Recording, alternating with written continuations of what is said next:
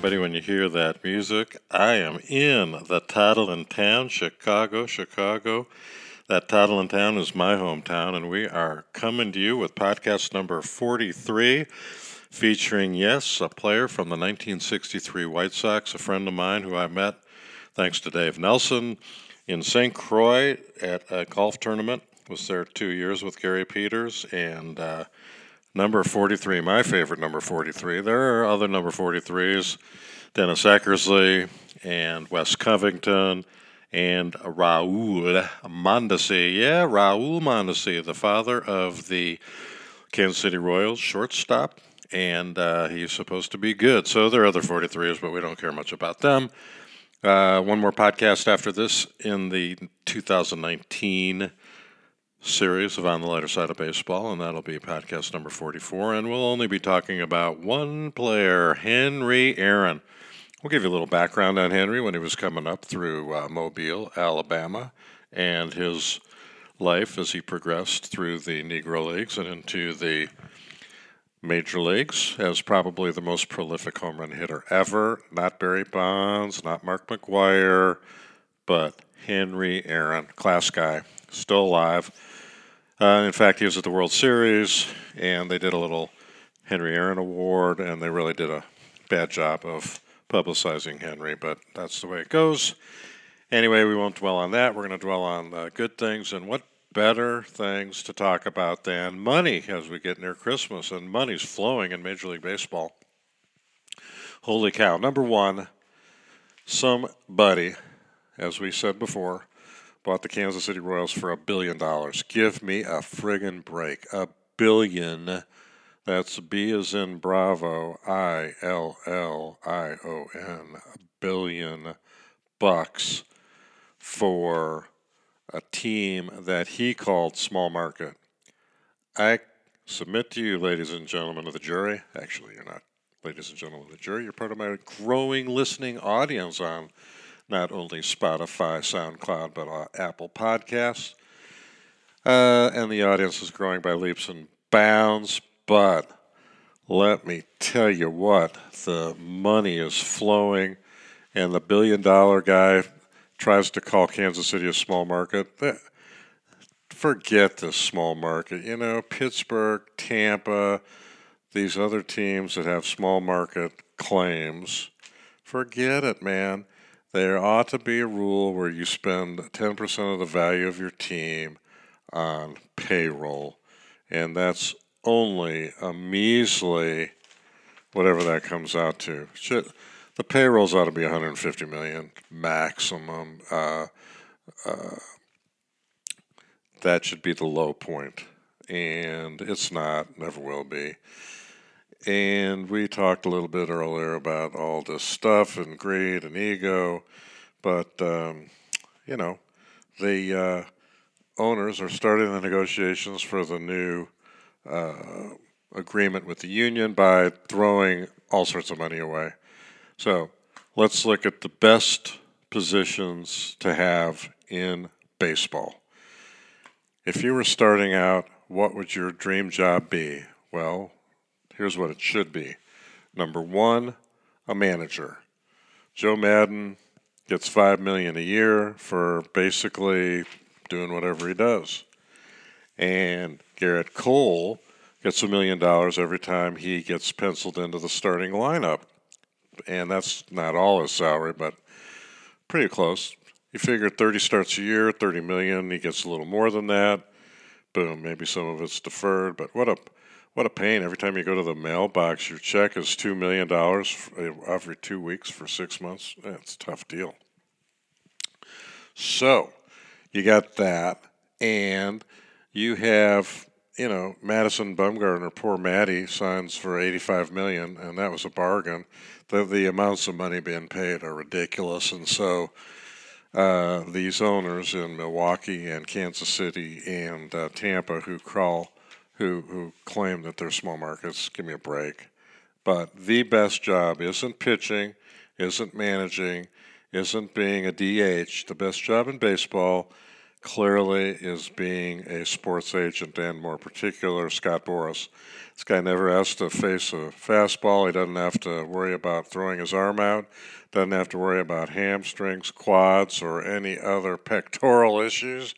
All he has to do is show up and get his 5%, which brings me to how stupid are these players? They do not need Scott Boras. They do not need anybody.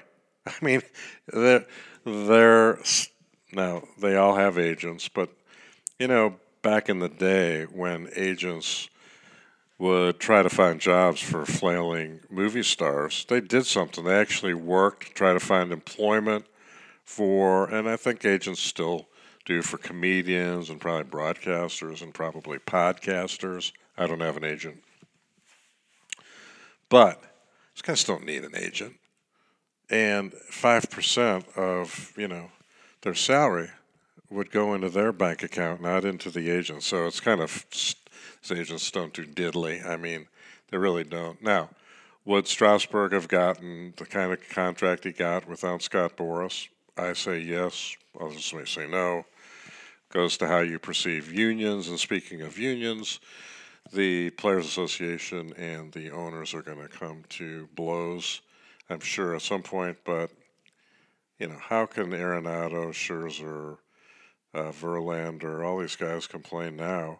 Um, the money's flowing. It's flowing big time. And whereas last year it didn't flow, look at who you had Machado and Harper. And uh, the trick was not getting either of those guys. So, however, Philadelphia is looking good. They got to go along with Bryce Harper and Arrieta and the rest of their team. They're starting to sign some some ball players, and they've got Girardi as their manager, uh, which puts me in the position of thinking that Philadelphia is the leader in uh, the National League East going into the new year. Uh, followed by the Braves, and uh, then we'll talk about next week. We'll talk about who I think has a shot at uh, holding their own for next year. So you've got the Royals franchise going for a billion dollars. You've got all these hundred million dollars worth of contracts for Boras. There's fifty million in his pocket. Uh, you've got the cheating scandal, and you've got Major League Baseball trying to wipe out some of the minor leagues, and it all goes down to greed. So, what do we want to talk about? We can talk about the uh, stealing signs, and the Houston Astros are like the Patriots. They are in the center of every frigging controversy when it comes to cheating. Uh, they've spent three years cheating, stealing signs. Before that, remember, they illegally hacked into the Cardinals database. And uh, at any rate, uh, the, they're like the Patriots. So um, I've got a su- solution to sign stealing. You know how in the NFL, the head coach talks to the quarterback up until 15 seconds on the play clock. I think you would eliminate stealing signs if you had a coach in the press box hooked up to the pitcher and the catcher, and uh, maybe even everybody on the team so the infield knows what's coming. And the guy in the press box calls it slider down, curveball up, fastball in, four seamer, two seamer changeup, and uh, he just talks into the ear of the pitcher and the catcher, and he calls the plays. I think it's a great idea. Then you can eliminate the cheating that goes on with the Houston Astros and probably other clubs. I mean, it's funny. They've got about eight free agents on the Astros this year, and they're all going to blow the whistle on them like Mike Fiers did. And good for Mike. Uh, that's the problem of free agency. You uh, uh, get rid of guys, and they take the dirty laundry and they just blab because uh, they want to beat whatever team gave them up.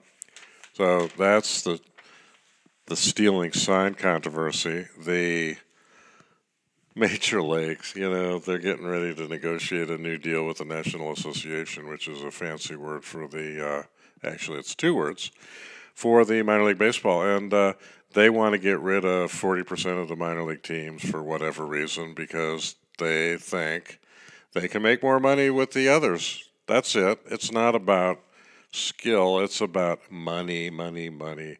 Where can we get more money? They get it everywhere MLB Network, Game Boy, uh, NBC, ABC, CBS, Fox, Turner, you name it. These guys are flowing in the money. Why else would a guy pay a billion dollars for the Royals? Really? Can't move them downtown for 10 years. So he's stuck at Kauffman Stadium, uh, the same crummy food. And um, why would he do that? Well, because he makes money. And why do the other owners like him? As long as he's not Al Capone? Because that sets a new low. If the Royals are worth a billion dollars, then you name it. The Reds are worth a billion and a half, and the Pirates are worth two billion, and the Yankees are worth six billion, and the White Sox are worth three billion, and on and on and on. They welcome them. They slap them in the back. They think this is great. Billion dollars, perfect. If this sh- bunch of schmucks in this small market go for a billion, man, what does that make a team in Chicago or Houston or Detroit? Anywhere. So anyway uh, like I said, I read an article. It's funny. They were talking about the new contract, Fox through 2028, which means we got to listen to Joe Buck. Joe Buck could turn any good inter any any good sportscaster teamed with Joe Buck, other than maybe Troy Aikman, because Troy's not the most exciting guy in the world. Um, throw it's strike three. McCarver, really good in his own show, really bad with Buck. Smoltzy, really good when he's just talking baseball on MLB Network, not so good with Costas or Buck. And on and on and on and on. And speaking of broadcasters, every three years, the Hall of Fame nominates current broadcasters to see who's going to be inducted into the Hall of Fame, along with the other players during the summer induction ceremony. And this year, there were a bunch of good, great, not good, in fact, in a couple early podcasts, I listed my favorite broadcasters, and Pat Hughes with the Cubs was one of them. And then two guys that Dave Nelson worked with. That would be the Cleveland Indians voice on radio, Tom Hamilton. And when Dave was with the Cubs broadcasting in 1988 and 1989, his broadcast partner for most of the game was Dewayne Staats, who was nominated for the Hall of Fame. And there were some other guys, but Pat Hughes, Tom Hamilton, and Dewayne Staats are three of the best in the game. But the Harold Baines syndrome was alive and well in the Cooperstown voting. Well, again. Now, I love Harold. Good player, not a Hall of Famer. I don't like the person who is being inducted in the. I don't mean I don't like him personally. I don't like him as a broadcaster. Ken Harrelson, give me a break. But again, the Hawk has a pretty good ally in uh, Mr. Reinsdorf. And uh, so, Hawk's going into Hall of Fame. You can put that on the board, you know, all his duck snort. He never changed. He, he this, he came up with the same shtick his first game as his last game. And uh, the only time I liked him was when he got into it with the umpires and he actually uh, was fined, I think, by Major League Baseball. But, you know, he's a colorful guy. He was a colorful player. He was a good player. He's a good golfer. He's a horrible general manager. Mr. Reinsdorf hired him to be general manager the same year that I represented Bobby Thigpen. And um, so I dealt with Ken Harrelson, not that he'd remember me, but I did deal with him. And uh, anyway, uh, Jerry's a very loyal guy, and he's going to get in who he wants to get in. And last year it was Harold Baines, and this year it is Ken Harrelson. It is. Very loyal guy. In fact, at lunch, he mentioned that Abreu was not going to be with any other team, and that's before the season ended. The White Sox made Abreu a qualifying offer. He took it, which was one of only eight guys. Turned around three days later, they gave him a three or four year contract. That is the beauty of Jerry Reinsdorf. Very loyal and gets what he wants. And uh, at this stage of his career, he can do that. So I, I commend him. I commend Abreu for doing that. I think the uh, mentality of some of these free agents is ridiculous, but that's just me. Uh, anyway, all these teams are guaranteed a ton of money through 2028 because Fox uh, and Turner are offering the moon with even more kickers than in the original deal. And uh, as a, an article I read today, the guy pointed out that the more money Fox pays, the slower and more boring the game gets. Go figure. Um, you know, in uh, the time when I was growing up, you drew a million people, that was a big deal. Now, three million, and you're struggling to get by. A Milwaukee, they are releasing guys left and right. They did just sign Avisail Garcia today to a two year, $10 million a year contract. I commend them for that. So that brings us to the end of segment number one here on the lighter side of baseball. Segment two will be coming along shortly after we rest, catch our breath, get ready for the Kansas City Chiefs to come to Soldier Field and take on the Chicago Bears, who were eliminated by the combination of the Green Bay Packers beating the Bears in one of the worst football games in the history of a Chicago sports team, and the Minnesota Vikings beating the Chargers before the fans rebelled. You know, the fans hate the Chargers. That's kind of funny. Um, anyway, baseball is alive and well. The owners are trying to eliminate the minor league teams. We'll cover that in segment two. Uh, we've got some good guys like Jerry Reinsdorf that are owners and do a good job. And then we got the deep, dark three month off season before spring training starts. So we've already made it through November. We're halfway through December. We got January, and then baseball starts in February. Uh, again, where the podcast will take on a little more meaning. But right now, it's mostly me talking about whatever I feel like talking about. Probably if you listen to the other 42 podcasts, it's me talking about whatever I want to talk about. Sometimes it's methodical, sometimes it's not. Most times it's not methodical. Most times it's just me talking about the game and where it is. And where it is is there, you know, it's in orbit. So we are back and out of orbit. We're back on Earth, as is uh, the podcast. I don't know. Like I said, it's the off season. There's no scores to report. There's no drama going on.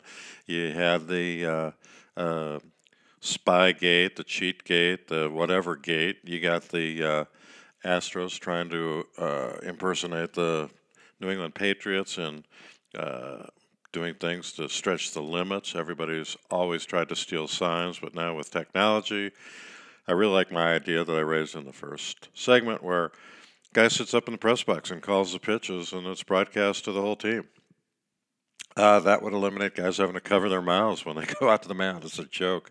I always thought that was funny when they go out. Now I know why they did it. I mean, there's a friggin' high-powered uh, uh, TV camera pointed at the pitcher and the catcher, and uh, some guy in the dugout banging on a garbage can or whistling or who knows what uh, to steal signs and relay that stuff to the batter. So you know, come on, it's ridiculous. And if the Astros higher ups knew about it, they had to get kicked out of baseball.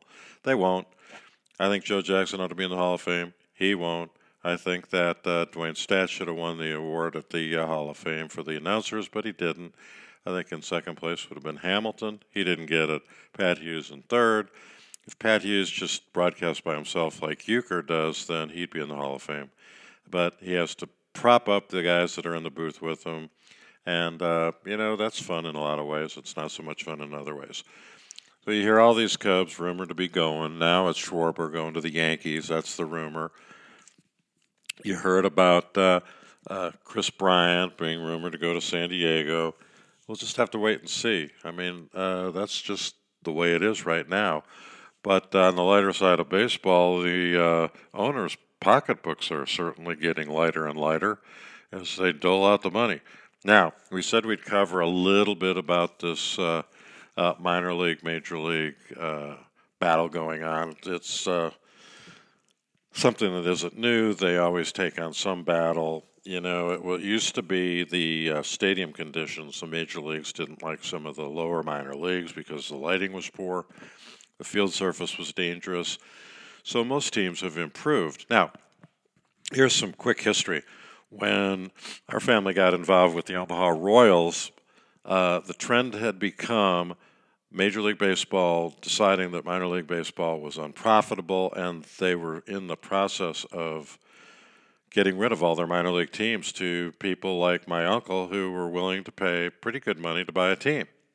And it was a decent investment, and uh, as it turned out, it was a great investment. Now, what uh, what's happened now is that the major leagues figured out, oh, wait a minute these guys in the minor leagues that took our franchises where we provide the players, we provide a lot of the uh, transportation costs, et cetera, et cetera.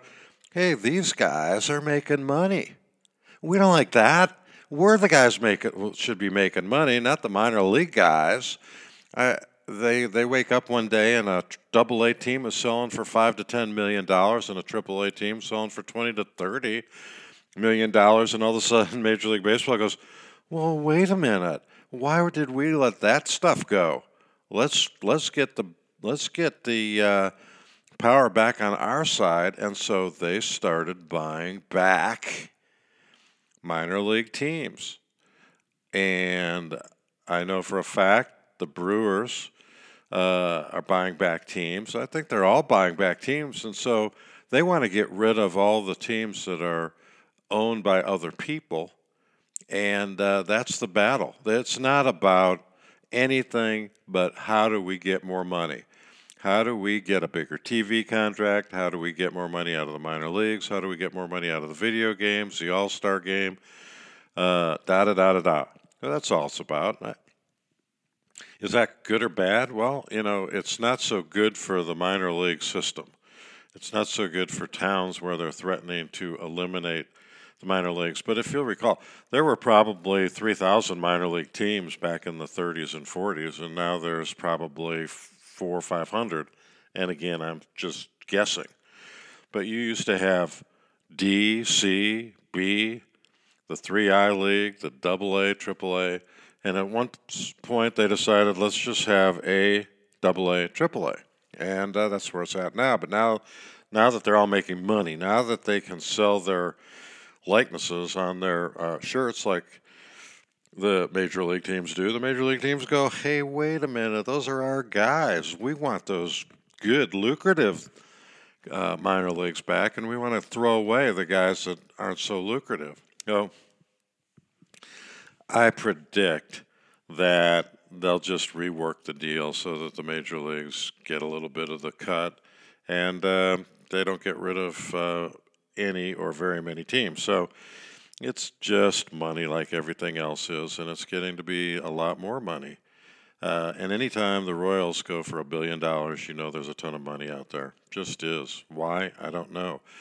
And earlier in a broadcast, I think the one that I did last time, number 41, with my son Andrew, uh, Andrew, who's a smart kid, uh, was apparently confused by my uh, analogy to the game of musical chairs.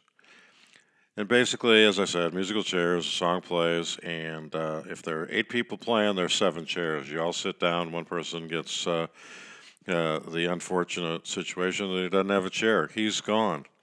Then you turn the music on again and you get rid of one chair, and then six sit down, and then the other guy's gone, and et cetera, et cetera, et cetera. And what I meant by that example because if I confused Andrew, I probably, like many other times, confused everybody else if anybody really cared. It is you don't want to be the last guy to buy a baseball team and be stuck with it. It's like you're stuck without a chair. You're stuck with the baseball team. You pay a billion dollars. I say there ain't another sucker on the planet that's going to pay a billion dollars for the Kansas City Royals unless and until they do two things one, move the stadium, and two, develop a system where they are periodically winning their division and every year in the race. This team was one of the best franchises in baseball in 2014 and 15. Then they go, well, you know, we did what we did, and that was great, but we can't continue to sustain that because we're a small market team. They gutted the team, and here we go again, waiting for another class like Moustakas, Hosmer, a few trades here and there, and then by and large, cycle number two comes along. that's not the way to do it. The way to do it is the way the Astros are doing it. And, um, you know, it's working for those guys. They don't gut their team after they win the World Series like the Dodgers. They go out and try to improve their good team. They all should try to improve it, and you'd have a better product. Now, one problem is there isn't enough pitching to go around, and the second problem is teams like Oakland, Tampa, Kansas City, Pittsburgh, these quote small market teams, are sticking their head in the ground thinking that we can't compete with these other big time teams. Well, the the haves are going to get bigger and the have-nots are going to get further away. And all you have to do is look at the Yankees. If they get Kyle Schwarber and give up a couple of crappy prospects, that's baloney. If the Padres get Kris Bryant and they give up a couple of pros, get a couple of pros, that's baloney. The reason the Cubs are gutting their team is these guys, Baez and Schwarber and Almora and Bryant and Rizzo and Contreras are all going to be either free agents or um, nailing them in arbitration. And the thing that needs to change is the luxury tax limit needs to go up to 250 to 300 million dollars and then get the every team to put in a payroll that's at least 150 million dollars and then everything's fine but as long as you got Oakland and Tampa and Baltimore and these teams that are you know getting their payrolls, the Royals, and then baseball's got a problem. And uh, maybe nobody cares anymore. Now they may realign. They, they're gonna, you know, and I'm I'm telling you right now, they're going to add two teams in the next three to five years. I guarantee there will be 32 teams in Major League Baseball, and so they'll have 16 in the National League and 16 in the American League, whatever that's that that the names of American League and National League is merely historical. They don't have separate existences, separate offices, separate anything. Well, which is fine, I guess. They're going to be eight team divisions, I predict, in each league. And so you'll have four eight team divisions. And the realignment is going to be sort of geographical, but why? You really don't need that. But they're going to put the Cubs and the Sox and the Tigers and the Royals and the Cardinals uh, in the same division, and that's fine.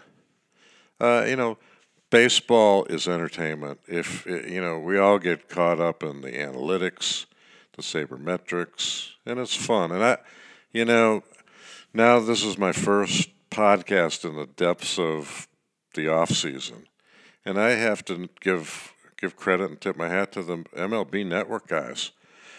You know, they they do their homework and they're fired up talking about the same old stuff over and over and over again. Uh, Smoltzy, pretty good. Um, they've got you know they've got some good guys and some bad guys, but um, they're all enthusiastic, and I give them credit because it's it's tough. I'm looking forward to spring training when we can get going and start making some predictions, checking out what's going on, and whether or not the game speeds up. So that really is about it. I mean, the uh, interest in Chicago, I guess, if there's any interest, is how many Kansas City fans will turn out at the uh, game on Sunday night. Uh, we've got a big crew going to the game, and that's gonna that's gonna be a lot of fun, and that's a good way to get through the middle of the baseball off season by the Chiefs coming to Arrowhead, and that's fun.